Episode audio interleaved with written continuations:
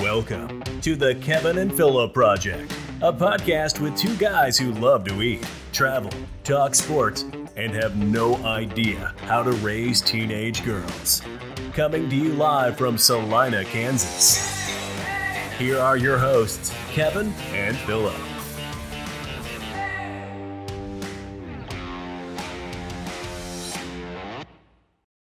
Welcome to Season 4, Episode 5 of the Kevin Phillip Project. 405, that's my old zip code. When did that become a thing? I'm from the 918. Yeah, I'm from the 405. Yeah. I don't know if some sports kids must have started that or somebody more famous than you and I. Yes. But it's a thing now. Yes. I'm trying to think. The first You're time, from the 785, right? I am. But it was 913 when I was growing up. Oh, it was? Yeah. And then they changed it. So 913 went to Kansas City, 316 was in Wichita, and then 785 was a new one. So, yep, that was a whole big deal when I was younger. They had to change area codes for half of the state of Kansas. So I'm trying to think of the first time. You know, I know Rey Mysterio Jr. in wrestling, back when I used to watch wrestling, always used a zip code from wherever he was from. I thought maybe rappers did it too. They do. I was just trying to think of the first time I ever heard it. Like Nelly would do the St. Louis one, I think, and different ones is where I first started hearing that. But speaking of the 785, I heard you had another great experience dining in Salina. In the 785. So. You know, as we talk about this, I can probably zip code you a little bit out and go, the 580 is Stillwater and the 405 is the Oklahoma City area. I've not had bad experiences, and I've been down there quite a bit here lately. So it shocks me and keeps surprising me where I think you're going to go. I haven't heard your story yet. Yeah. I didn't tell you the story before on purpose because I wanted your honest reaction to this as I was going through it. All right. So I posted it on Facebook. Here it is. The night started at Buffalo Wild Wings, believe it or not. We tried that 2 weeks ago, didn't we? We tried that 2 weeks ago. This was the Wednesday after the Salina South Pep Rally, so we're starting right along the same lines as our previous. We were the Wednesday prior after the Central Pep Rally. Rally. You did go to the Pep Rally. I did go to the Pep Rally. We'll get into it in a minute. So, tell me what happened. Okay. So we go to Buffalo Wild Wings, Wednesday night, 7:45-ish. Yeah. Maybe 5 tables of people in the entire restaurant. My wife and I, just the two of us, stand there at the hostess table. I can't remember if they've changed it, so now it's open seating again in the bar. I believe it was, but I wasn't 100% certain on that. So we're standing at the host stand. We stood there for approximately between 10 and 15 minutes. Multiple Buffalo Wild Wings employees walking in and out of the kitchen, in and out of their little soda stations, looking right at us. Not one person stopped to see what we needed. Or said hello. So I looked at Kelly and I said, if we can't even get a seat in 15 minutes, who knows how long we're going to be here for beer and food. Yep. So she wanted a cold beer. So like, let's leave. So we left. And she knew that wherever we went, if it was a problem, I was going to blame her. It was her word. So I got to pick where we were going. I haven't been to Chili's in forever. So we decided to go to Chili's. Walk in, stand there. Lady comes up to help us, seat us. Again, there's maybe 7 tables in the entire restaurant that have people at. She comes up and says, just 2 of you? And I say, yep. And she goes, okay, well, let me clean off a table. It's going to be a couple minutes. So she goes over and wipes off a table. Literally, there's 2 tables right next to there that also are 4-seaters. We could have just sat there and the waitress would have to walk an extra 2 steps, but that's fine. We wait for her to clean off the table. We go over. We sit down. While we're sitting there waiting for our waitress to come over, I hear a conversation at one of the tables that has been seated over off to the side. And the gist of their conversation is their entire meals got comped by the manager. Off to a rip-roaring start here. Waitress comes over, takes our drink orders. My wife orders a beer. She comes back. She takes our meal orders. and then disappears forever. At one point, my wife got up and walked over to the bar to see if her beer was sitting there, and she would just get it herself. Right. No beer. So she probably forgot to ring it in. Waitress disappears forever. Comes back, and I said, hey, she goes, oh, I need to go get your beer for you. And my wife said, well, it's not at the bar. I already went up there to check. And I said, well, at this point, I'm not going to sit and watch her drink a beer because she's a slow drinker. So I'm like, just forget the beer. Food's going to be coming out in a second. We'll just eat and we'll go. Mistake number one, the food wasn't coming out anytime soon. Oh, so the gist of that was we ended up waiting over an hour for our food. Keep in mind, there's five people in this restaurant. Yeah, 5 tables. Right before our food comes out, the waitress comes over to our table, right up on our table. She's handled all of our drinks, silverware, napkins, plates, everything that's on our table. Been in our face, ordering and everything. She goes, hey, I'm really sorry about that. I just got sick all over in the back. I just threw up all over the place, I'm going to have to go clean that up. So somebody else is probably going to bring your food out to you, and I'm going to keep my distance from you.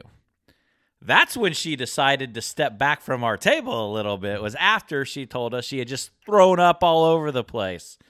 I'm like, she didn't have to tell us that. No, you don't. No one wants to hear that. I just threw up, and I have to go clean it up.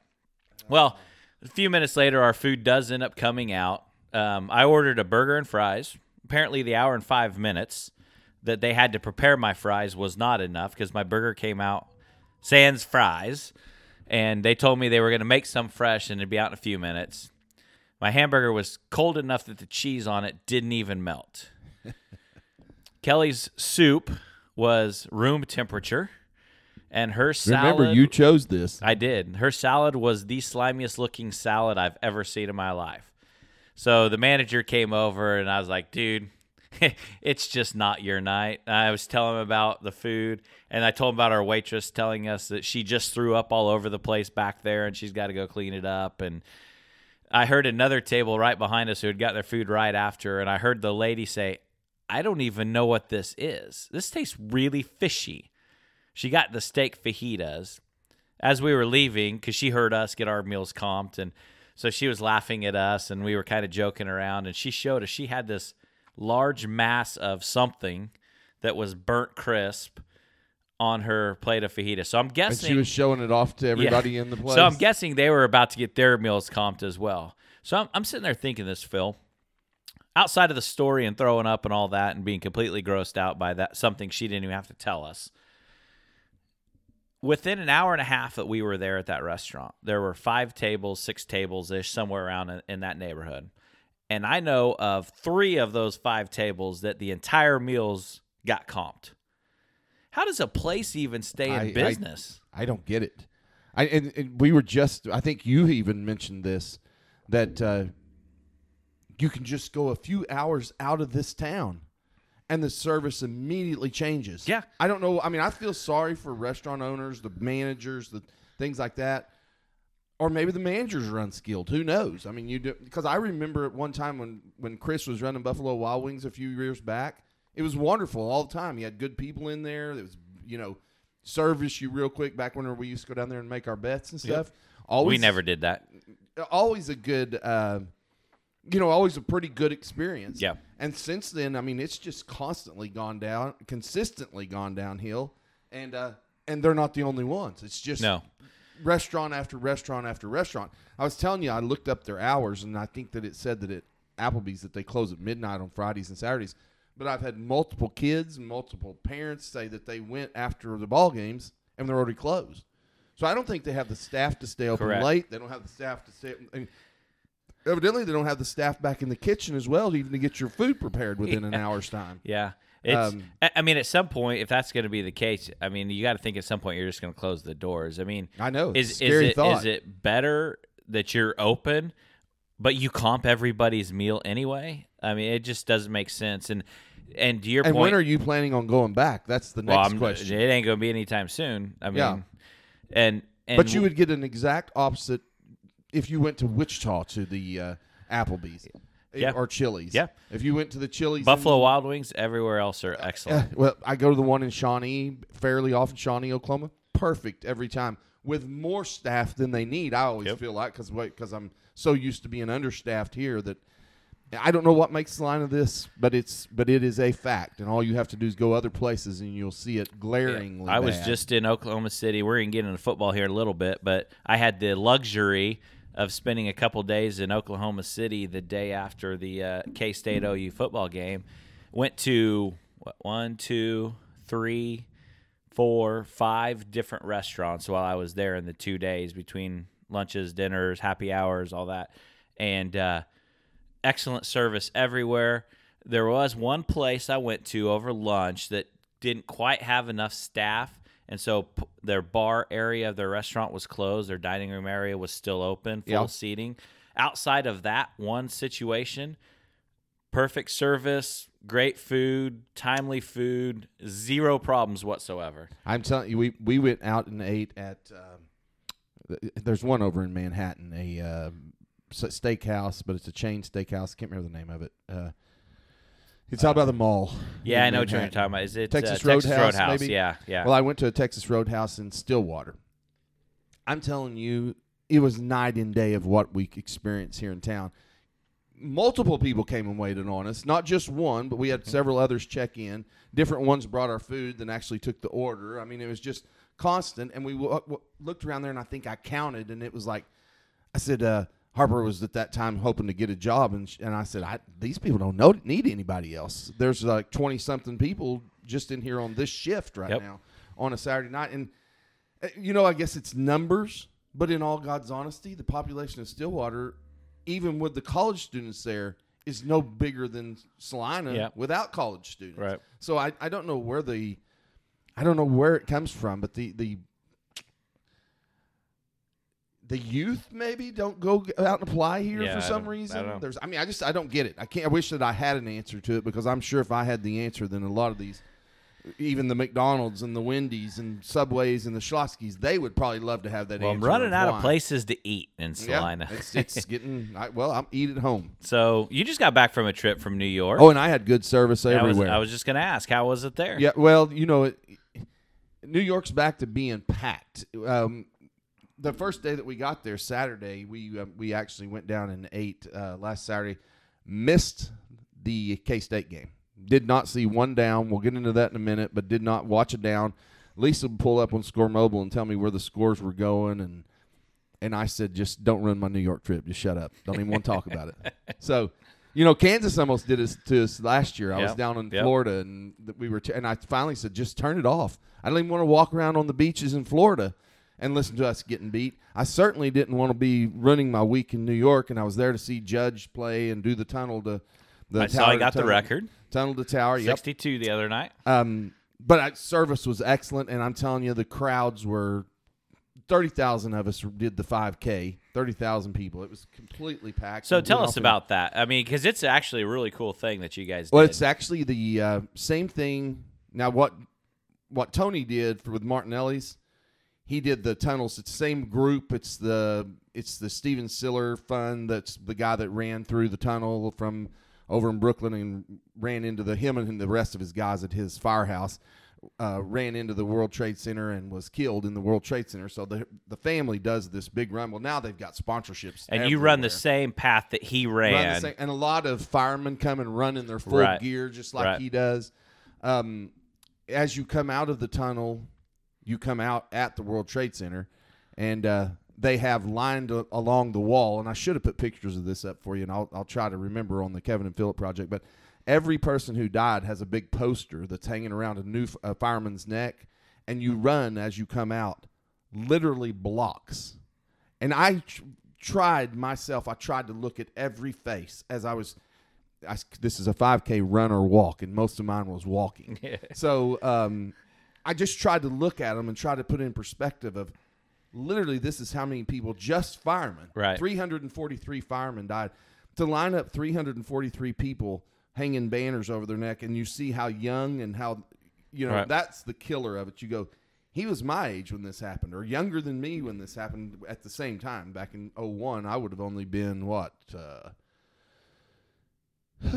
21 years old, I guess. Right? No, 91, 31. But anyway, I mean, I just look at them and they're kids. They're 25 and 26-year-old that didn't deserve to die, and and you know, did it. A lot of them, just like this Steven Siller, did it by just literally ran into the fire, like they say. So anyway, and I went with my friend from Oklahoma. His name's Will Hunt and his wife Tracy, and they he's a fireman in Oklahoma City, so it was a pretty good deal for him. He liked seeing it, and he actually got to meet a few firemen and that kind of stuff. But it's an emotional day.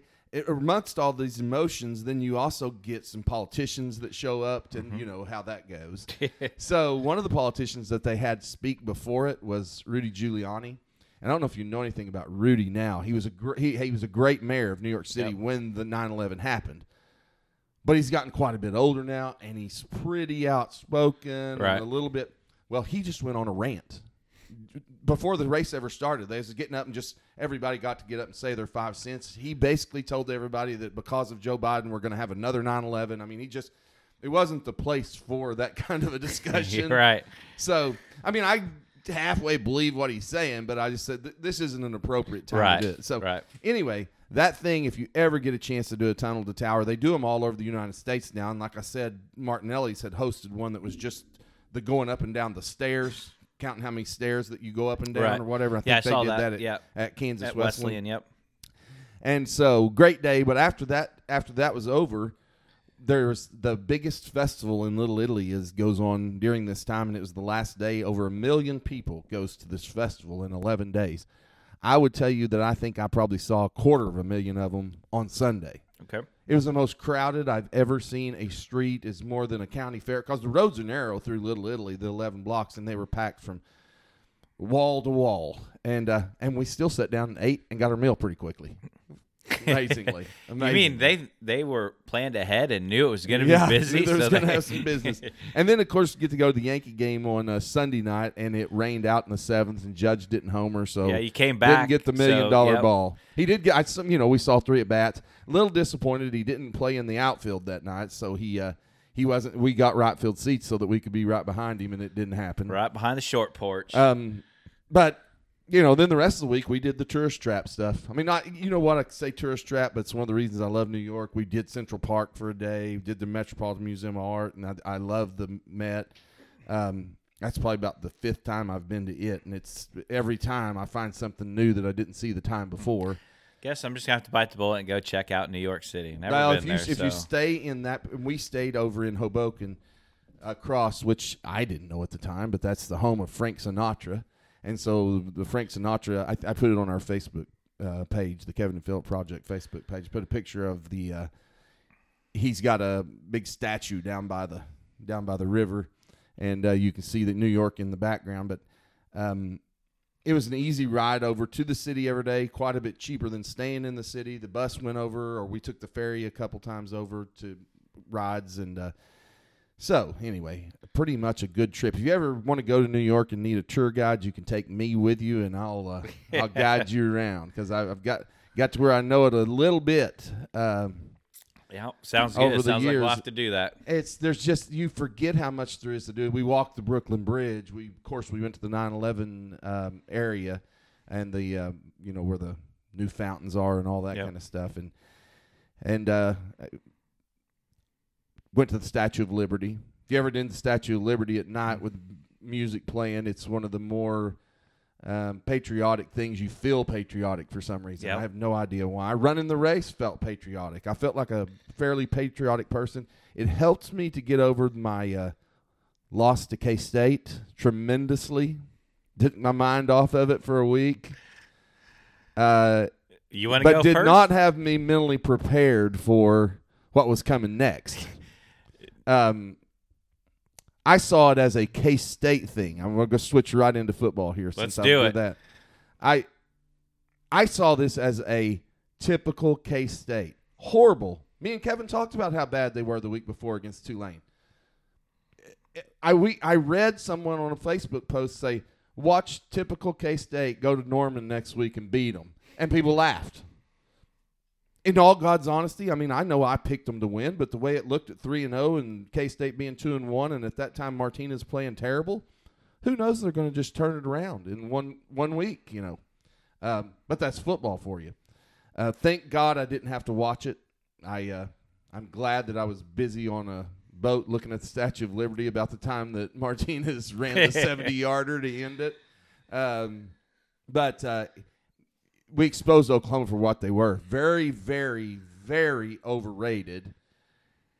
And I think unjustly so overrated. They rated the front of our shirt, not the back. But this goes to what we talked about last year at the beginning of this season.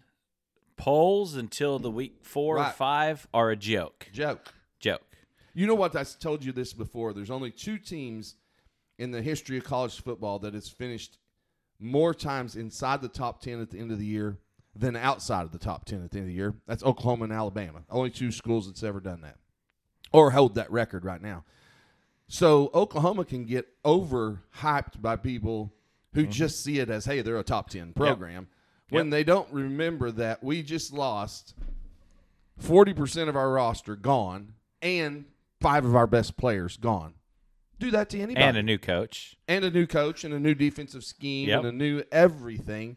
And to even I'm on board after we're 3-0 going, oh, man, we're going to be good.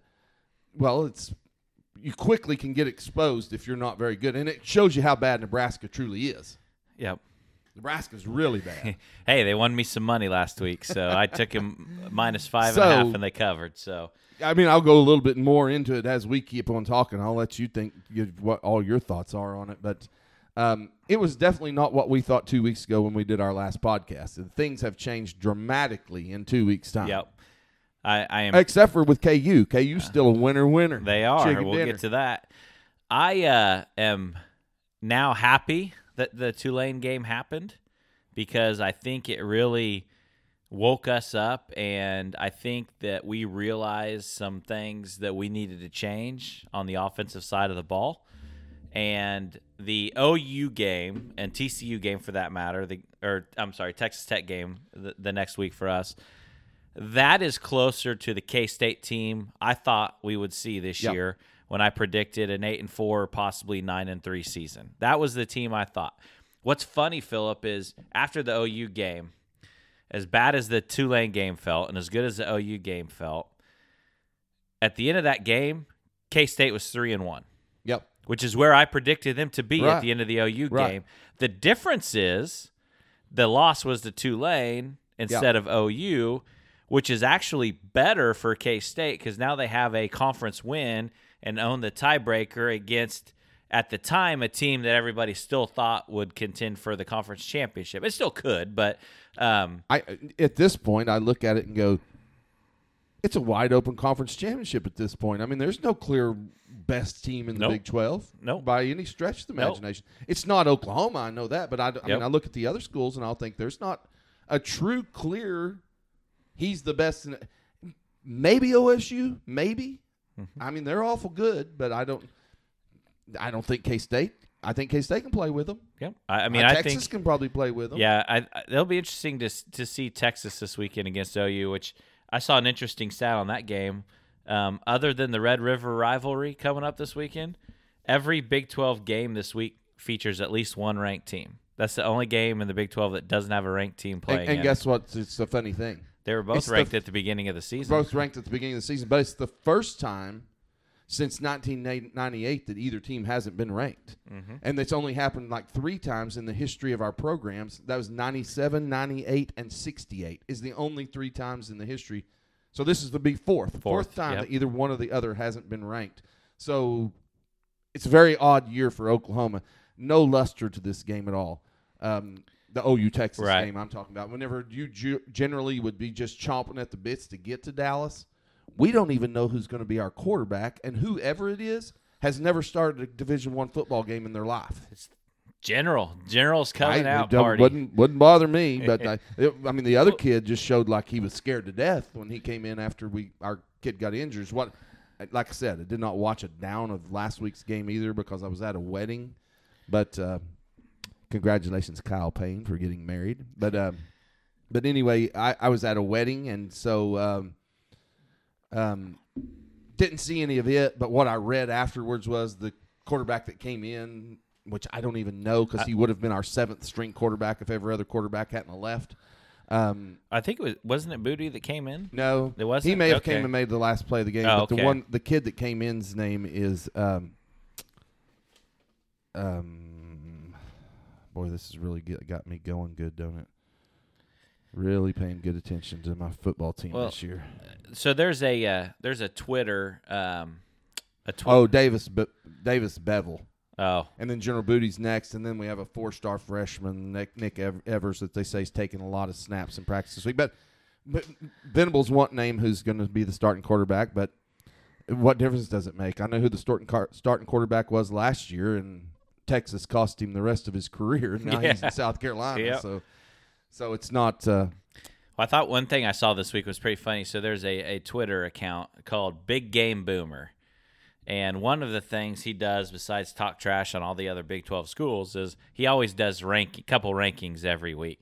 And they're completely random. Sometimes they're like the best restaurants in Big 12 towns. You never know what he's coming up with. Yeah. And his research is usually pretty poor. But he was a little bitter after the K-State game. So he came out.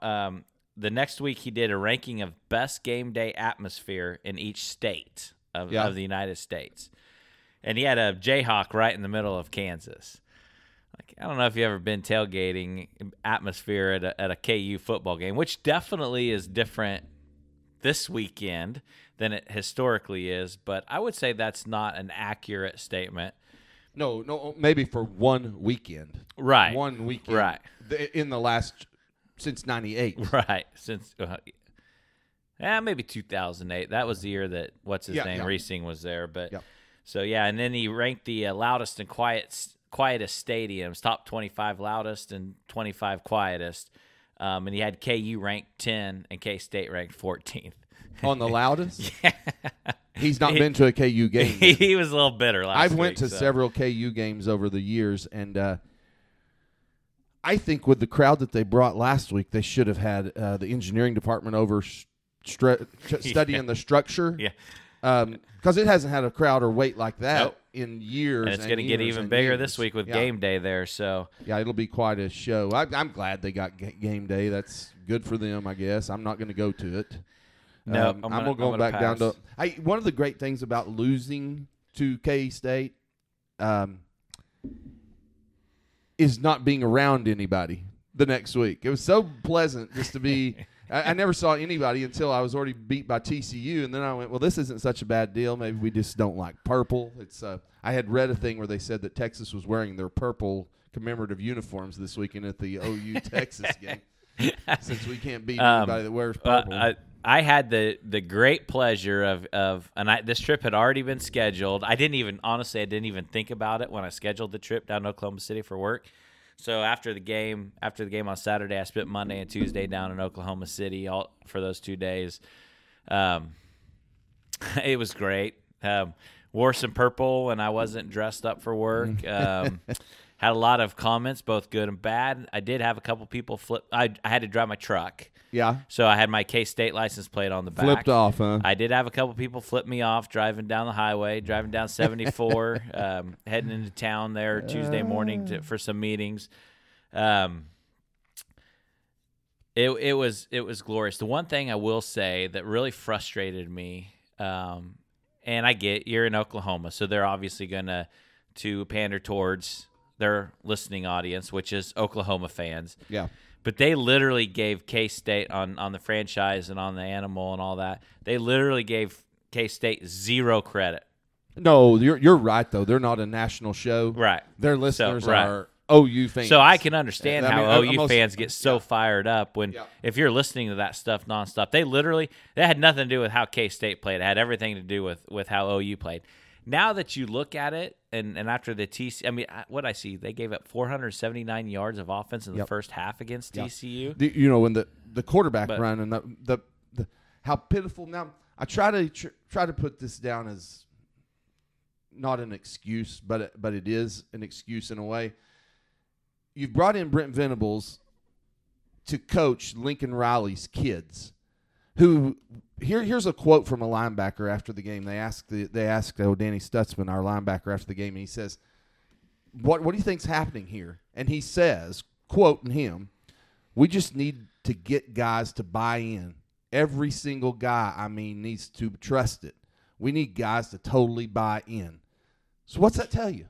Are there people that aren't buying in? That's what I would get out of it. This is your starting linebacker that's going, there's guys on this team that do not buy into this Brent Venables stuff, and I'll guarantee you it's a different animal to be a Brent Venables coached guy than a Lincoln Riley coached guy. Absolutely. He's not, I mean, he'll chew your, you know how he is. Yep. I mean, everybody knows what Brent Venables does. He'll rip you a new one, and you got soft kids that he's got there. Some of them might have already said, I'm done. Right. I mean, you may have an issue this year that you've got guys that just say, this ain't my coach. I would be willing to bet you with another loss. I mean, obviously, it's a big game coming up this weekend just because it is still the OU-Texas game. I think you're going to – if that's the case, I think you'll probably see some guys start to enter the transfer portal and start to drop off pretty quick. Would not shock me at all. I just don't think – I mean, one of the words that they kept saying in it was, we just don't have the right guys for our scheme. We don't have the right – you know, we don't have the things to plug in for the schemes that we want to run. Well, he can't have. I mean, he's only been there for 10 months. Right. I mean, just well, the positive, I still trust Brent Venables. The positive 100%. Thing is, a few years ago, this would have been a few years of challenge potentially, and now, as we've seen with KU with the transfer portal, it can change overnight. And USC. So look at what USC's done with the transfer portal. I was going to tell you another funny story in New York. I was two different times, the rain out, we had music playing in the stadium. Sorry that I'm switching back to baseball, but during the rain out, they didn't call the game immediately, of course, and they kept the beer sales going. So they started playing all kinds of music in there. Of course, Garth Brooks is one of them that they play, and they play Billy Joel and some rock. But everybody sang along, and everybody sang along with Garth Brooks. And so a guy sitting next to me is from New York. And I go, you country fan? And he goes, no, I only know two country music singers. And I said, is that right? And he goes, yeah, just Garth Brooks and Billy Joel. My and I said, then you know one, my man. And so later on that night, not that night, about three nights later, I went to the pub on Wednesday night, in the Times Square area called Connolly's. It's a 4-story pub, great Irish food. And we go in, and this guy tells us, he said, I had to get out of Ireland for the week. Because Garth was there? He said, Garth Brooks over there, and it's a madhouse. Yep. And he said, 1 in 3 people in my county bought tickets. Yep. So I was thinking, that guy's kind of full of crap. And I looked it up. This Dublin, the county where Dublin's at, where he's doing the show, has 1,347,000 people.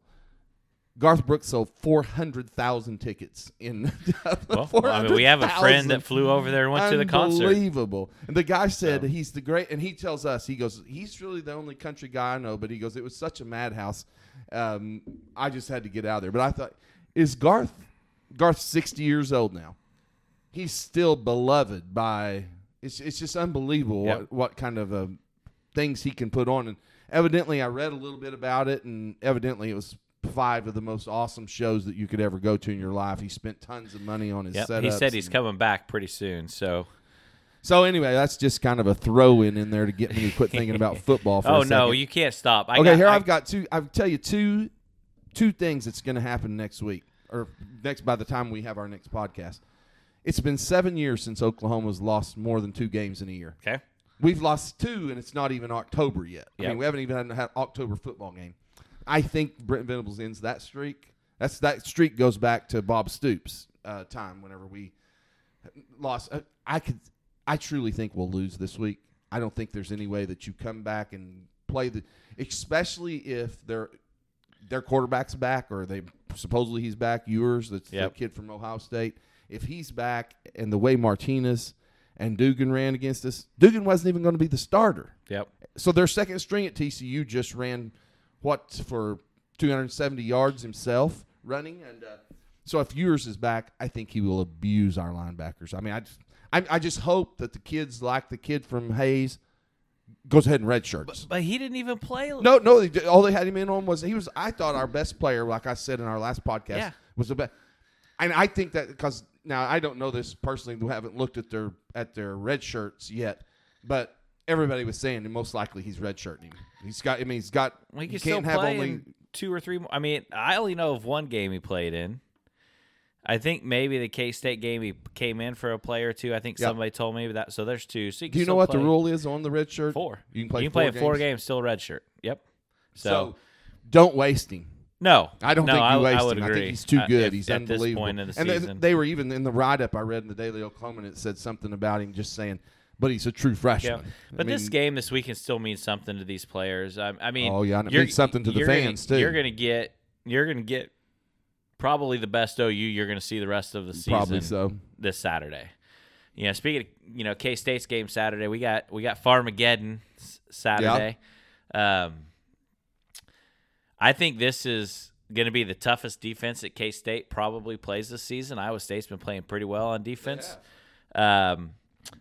I think this is their Super Bowl at this point because we're the closest thing to a rival, this whole Farmageddon thing that they really have in the Big 12.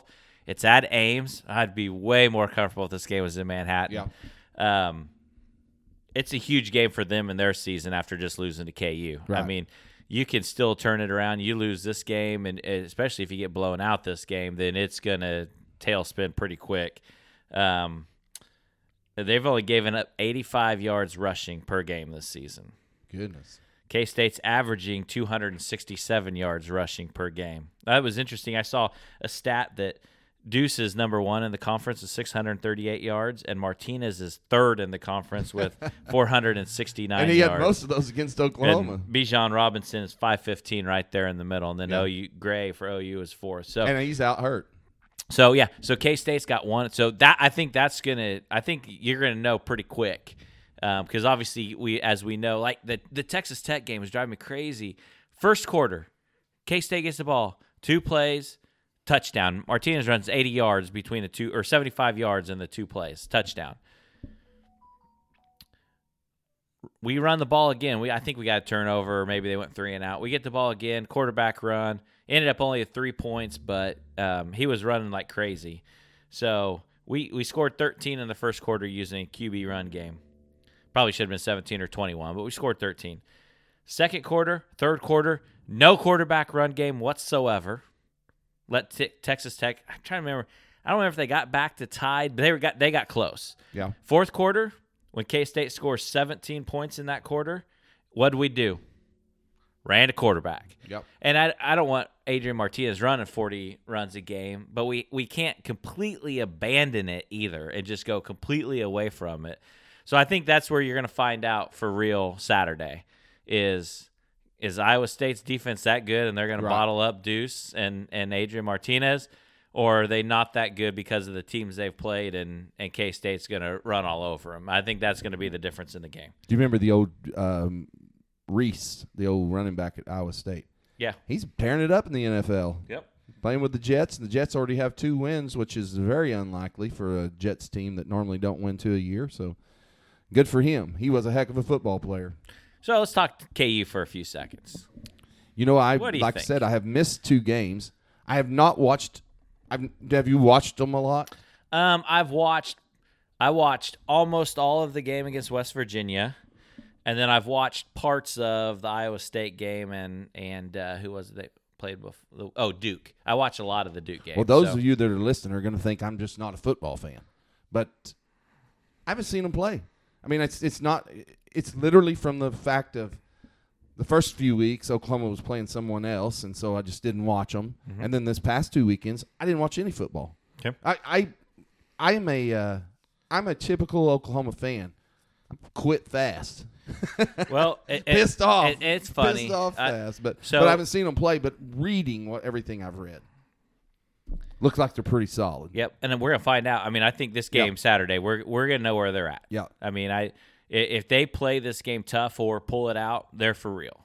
If they don't, then it's the jury's gonna be out, and we'll see over the next few games. I mean, because they have OU the next week, don't they?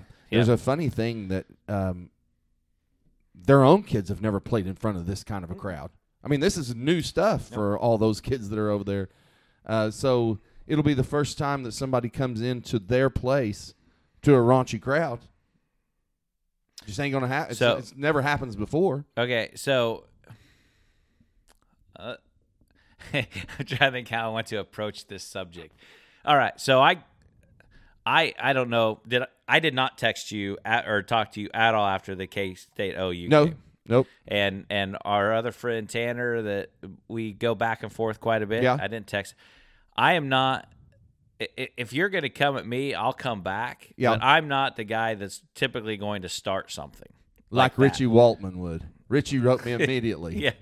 And Texas wasn't even playing that game. No. So he wrote me immediately and told me how much Oklahoma sucks. So I got a text after the KU Iowa State game from a KU fan. I don't give a crap about that game, but I got a text. So I went back to him, and I said, KU ought to find an NIL deal for that Iowa State kicker. Because the kicker missed – I don't know how many he missed. He missed the field goal at the end of the game. I know he missed 2 field goals and an extra point. Somebody told me he missed 3 field goals. I don't know if they were counting that extra point in there, or he missed 3 field goals and an extra point. I don't know. But he missed a lot of kicks. He left 7 points on the board minimum. So I just said, hey, you ought to get that guy an NIL deal, because he was your best player today. And then I start, oh, you're such a K-State fan. And I'm like, you're the one that texted me first. I didn't have anything to do with this. But then I go on Twitter and I saw this this guy. I'm not. I won't. It's a what's it? Jayhawk Takeover, I think. But so here's his review of the K-State OU game. He said, K-State beat OU with a basic quarterback sneak, not even RPO. Did we sneak?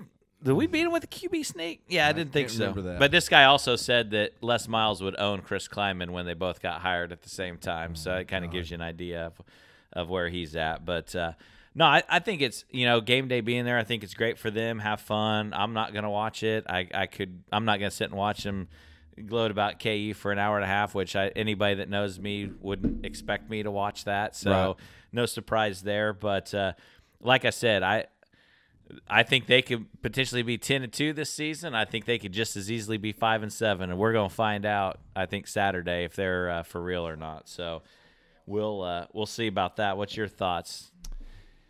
I won't watch it.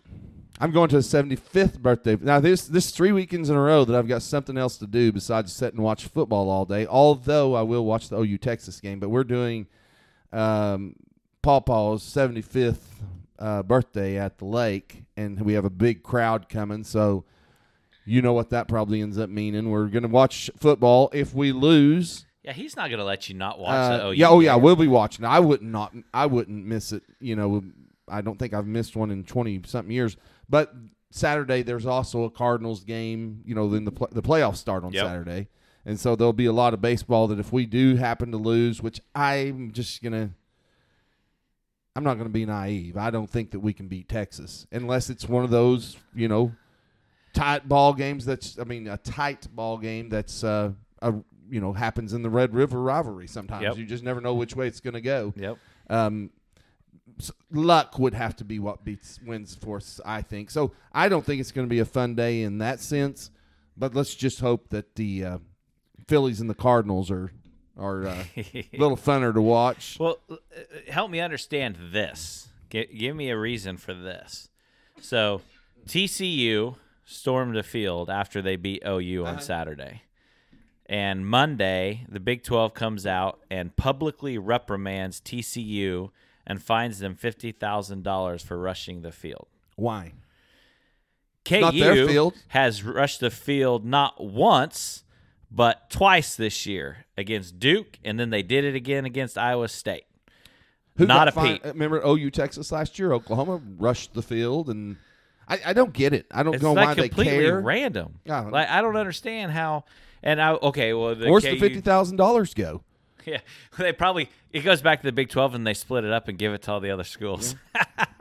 So, all right, last question. KU game day Saturday. They always have a guest picker. Who do we think it'll be? Who do you think it'll be? Bill Self. I got. You think? Yeah. So, I have my money on Rob Riggle. So you think so? Yeah, he'll be a lot more exciting and fun than Bill Self. I bet Bill makes his way in. So maybe Jason Sudeikis, but I think I'm going to lean towards Rob Riggle on that. I bet they all make an appearance. First time and only time that they'll probably ever be there, all those guys will make an appearance. I'm sure even though it's football, they'll do some video on the rules of basketball, and Bill Self will be on there. So, there's no doubt about that. But oh, my goodness. All right. What else you want to talk about? Anything else? We got about 15 minutes left. Boy, this one kind of wound down faster than I was expecting it to. I was you know, this buy-in thing that I was talking about a minute ago with the Sooners, just kind of stay with football for a second. But what would be a normal day you would think that guys went to the injury tent? You know, the tent on the sideline now. A normal day at a K-State football game, how many guys literally end up in the tent? A few. I mean, I don't know. If I was guessing, couple. Four. Yeah, three or four.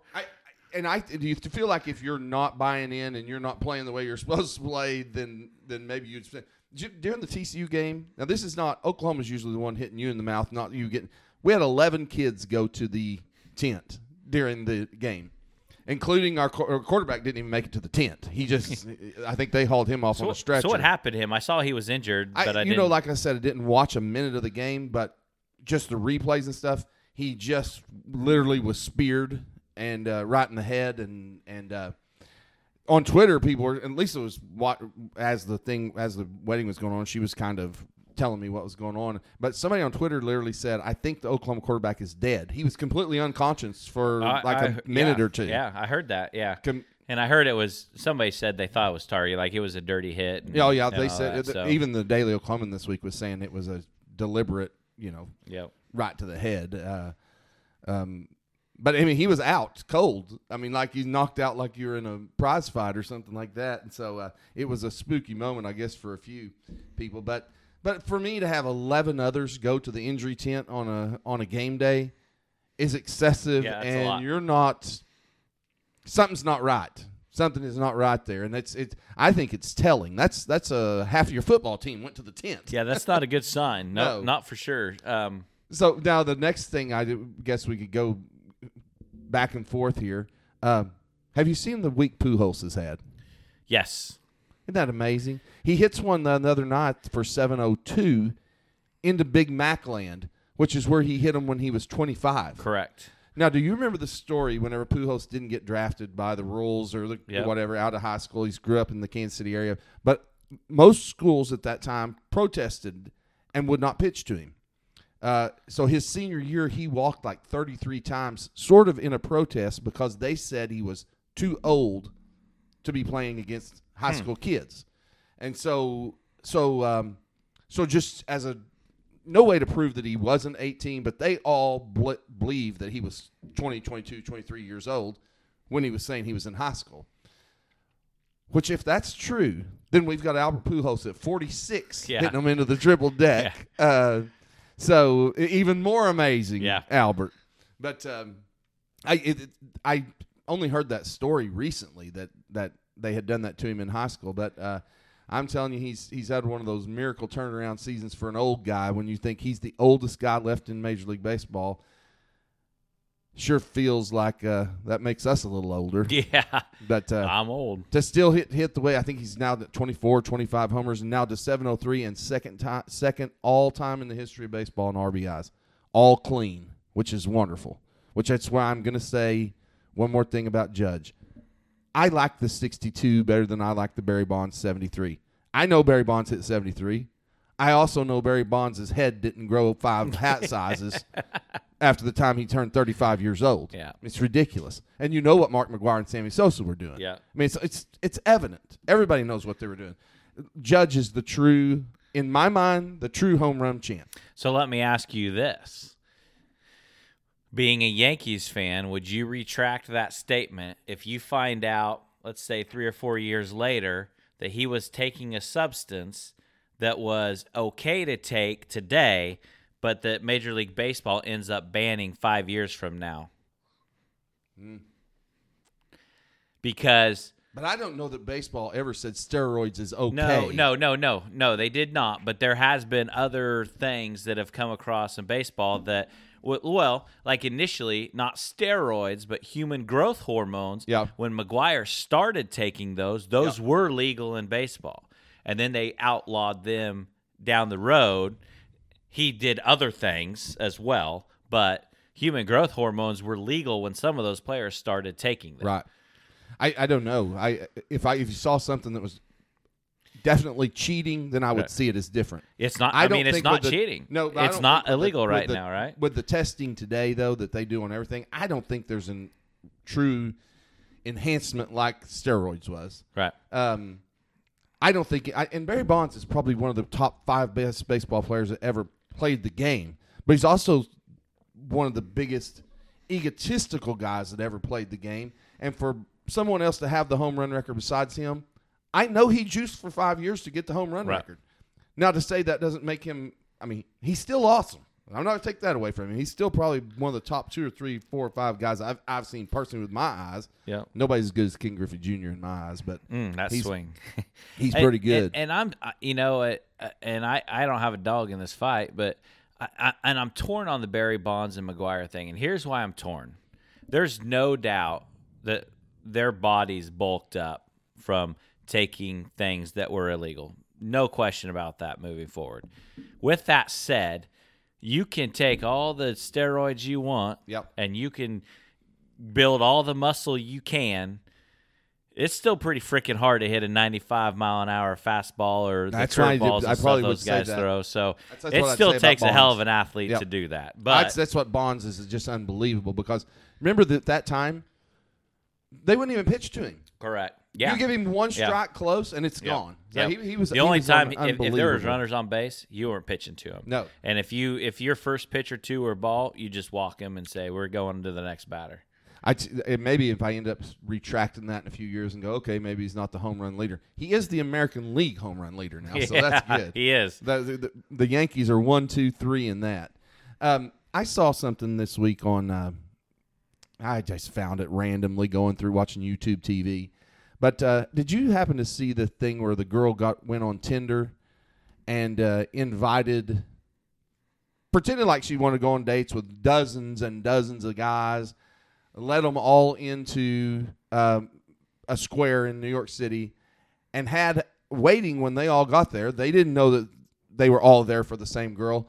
She wanted them to compete for her. I did not. It's the most weirdest story. So you guys need to just look it up. Just put were you one of the guys that were in New York City that got invited to this? No, I thought this is the dating world that we live in now. I had not heard that. And so all these guys are just mad as hell and saying she's the most egotistical, lying, self-absorbed. She's a self-declared, self-appointed or anointed actress, singer. All these things. She's never been in anything, but that's what her she's a waitress. Profile is. Yeah. But it is a go out there on YouTube and just put in Tinder dating scam in New York City or something like that. It is quite a funny show. And she literally had dozens and dozens of guys. And then when they got there, she started rating them and saying, "If you got a beer belly, get in this line. If you've got a beard longer than this, get in this line." And at first, some of them said they thought it was a joke and that the joke was just being done to everybody else. Then they then they started realizing, oh, she's crazy. She's crazy. Yeah. So you can find some interesting things if you go there and watch YouTube a little bit. And I will apologize. 2 weeks ago, I talked up the city commission meeting. I put the link to the actual conversation that I spoke about 2 weeks ago. Unfortunately, the one this past Monday was not near as much. It was not as drama. Near entertaining and not near as much fun. So, I'll keep watching those and I'll post them on there if something fun comes up. But you've been coaching and so some softball the last couple. Weeks. Said you won a couple of tournaments. We did, yeah. So our softball team, my daughter's softball team that I coach on. They decided, most of the girls decided they did not want to play fall softball. There was a few that did, so they partnered or they teamed up with another team here locally that was kind of in the same boat and just put a team together. No practices, just 2 Sunday, 1-day tournaments. Came together and ended up taking first place in both of them. And do you playing people from Wichita? Wichita, Chapman. There was another team from Salina at the second one. A couple of them from the Manhattan area, Wamego, Manhattan, up Riley County, up in that area. And you play where you playing? Well, the first weekend we played at Bill Burke. Last Sunday, we played up at East Crawford. I was a little disappointed. Salina Parks and Rec, man. I get that they're getting ready to do some turf stuff. This last tournament was actually, I don't remember how they phrased it, was basically the last softball tournament in Salina before the turf's installed, which I thought was really funny because the bid is actually still out, so they haven't even awarded the bid yet, or haven't even reviewed. Which fields do you think they're going to do? Well, we'll wait and see. They haven't answered that. So my understanding with the bid is, so it's supposed to be Bill Burke, and then they said 2 fields up on East Crawford, I'm going to call it East Crawford. Yeah, Berkeley Family Recreation, whatever they call it now. I don't know what 2 fields. I don't know if they're 2 of the softball fields that they can use for baseball, or they're talking about the 2 big baseball fields other than Dean Evans up there. I don't know. But I think if I remember correctly, and it may not have came out this way, but what I heard was they were looking to turf all of the fields at Bill Burke, and they also wanted a bid to just turf all of the infields at Bill Burke. So I'm saying that to say they haven't even – I mean, the bid's still open. I would rather they did the whole thing on 2 or 3 than just infield on – No, I just infield would be fine. It drains pretty good, and when you get rain delays, 99% of the time it's because the infield's too muddy. Yeah. It's not because of the outfield. So all infield's better than nothing. Yes, I would prefer that they do all of them, but you can't really have a tournament where you can only play on 3 fields and you can't play on all 8 of them, so that gets kind of messy. So it either needs to be all infields or all of them. Like, you can't just do part of it. But so we were playing up at East Crawford last Sunday. Scoreboards didn't work. Like, literally plug it in and no lights come on. The many nights I've seen and I live up by there, you know, and so – many nights I see the lights left on. Someone forgets to turn them off, so they might have just been burnt out. So the field that we played our semifinal game on, that was the field that was supposed to have the championship game. That semifinal game was when it started to get dark. They turned the lights on. It was really weird because something didn't seem right, but I was busy coaching. I wasn't really paying attention, and one of the umpires made a comment. There was one of the lights that basically shined right down on home plate, was burned out. So you couldn't even see. I'm like, yeah, now that you mentioned, I can't see that ball once it gets about halfway. So we asked the tournament directors, or through an umpire, if we could change to the other field we were playing on, because their lights worked. Yeah. And their answer initially was no. I'm like, this is dangerous. Like, you can't see home plate. The umpire can't see the ball to call balls and strikes. Like, this is ridiculous. They did finally allow us to play on the other field that was right next to it. It wasn't like a big deal, but I mean, the fields were in terrible shape. The entire tournaments, nobody ever came out to do anything about the fields, rechalk them at all. I mean, the umpires are drawing with their feet, drawing batters' boxes because there's no chalk left on the fields. Is that something that they could just leave something out and let you as a coach go out there and just drag after the game or something, or somebody who's in charge? I've never seen that before, but I mean, in little leagues I've seen it. You know, now I'm from country. So that's what country people did, was we just went, like, some dad would just go drag the field between games or something. But I don't see why that would be an issue. I mean, if it's not getting done, I'd rather do it than have somebody get hurt or something. No, it's and I don't know, to be honest with you, I don't know the dynamics. Like, we go to other places when we play. Not everywhere. There are a couple places like Salina, but most of the places we go to that are not turf, they'll go out in between every game and rechalk the lines, fill the hole in the pitcher's mound, try to get some dirt back in the batter. I mean, is this a league you had to pay any money in at all, or is there entry fees? Oh, there's entry fees. Oh, yeah. See, I would think if you're paying entry fees and that kind of thing, that just should be automatic. Yep. And I don't know if it's a Parks and Rec thing and they're not doing it, or the softball the people running the tournament have to pay them. I don't know how that all works. Yeah, right. But we do go to a lot of places where they do it, and that is not Salina, unfortunately. unfortunately. So, well, that's all I got. Anything else from you? Have we talked since Jimmy's house got blown down? I don't think so. There was that was the night of the K-State football game. No, it was the week before because Jimmy was at the K-State. That was the Tulane game. It was that night because he was in Manhattan that day. So we have talked since then. So, yeah, I don't know where he's gone to with that, but it's that was a freak storm. We actually drove home from Kansas City in that day. And I guess a lot of you K-State fans were driving home into that too. Yeah. That was a pretty freak storm for the end of September. Yeah, no, we came out pretty much unscathed. We lost some plants. We had some plants blow over and stuff, but he looked like he had a mini tornado or something hit his place and Todd's house out there too got hit pretty good. Yeah, we didn't have any damage. Yeah. I lost a cat. That's not good. We had some people around our neighborhood lose some tree branches and a couple fences, but that's about it. So, well, we'll try to come up with something more exciting next podcast. Well, I will say this: I've had the pleasure over the past few weeks of running into some people who I haven't seen in some time, and like literally all of them have come up to me and said, "Hey, man, I really appreciate the podcast. Really enjoy listening to you guys." I had one person at a birthday party come up to me. I won't mention their names, but had one person come up to me, and they were doing some work on their house, and so she had her AirPods in and was listening to us and laughing. Her husband's like, "What in the hell are you doing over there?" And she said, "Oh, just listening to Kevin and Phillip." So she came up to me personally and thanked me and was telling me the story and said, "Keep it up." And so, well, it's going to be, I feel like, a long year for me. So I'm going to come up with a lot of other topics. Yeah. Might take a couple more trips. Yeah. So we can do, I think in the beginning of the podcast, it says we don't know anything about girls. I'm even learning more. I think Kevin's daughter just went to homecoming. My daughters went to homecoming the week before. And I'm telling you, they don't mind wearing short dresses. And I don't know as dads why we don't say, "No, you're not doing that." It's the same old thing when they say, "Well, everybody else does." I would rather them wear the nice long gown. Even when our Gentry was on the homecoming court, I wanted the long gown.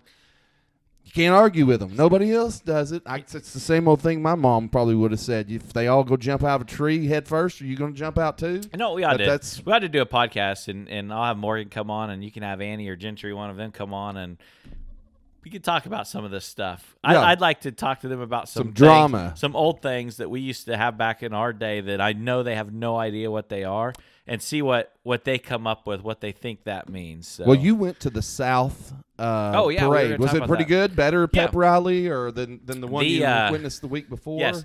So the parade was the same. Yeah. Same route. We had to start from the bank across the street instead of the temple, because the Budweiser Clydesdales are starting at the temple going the other way on Santa Fe. But outside of that, the parade route was the same. We did have a minor fire on the corner there of the Science Surgical Center and Bank of Prescott and Santa Fe.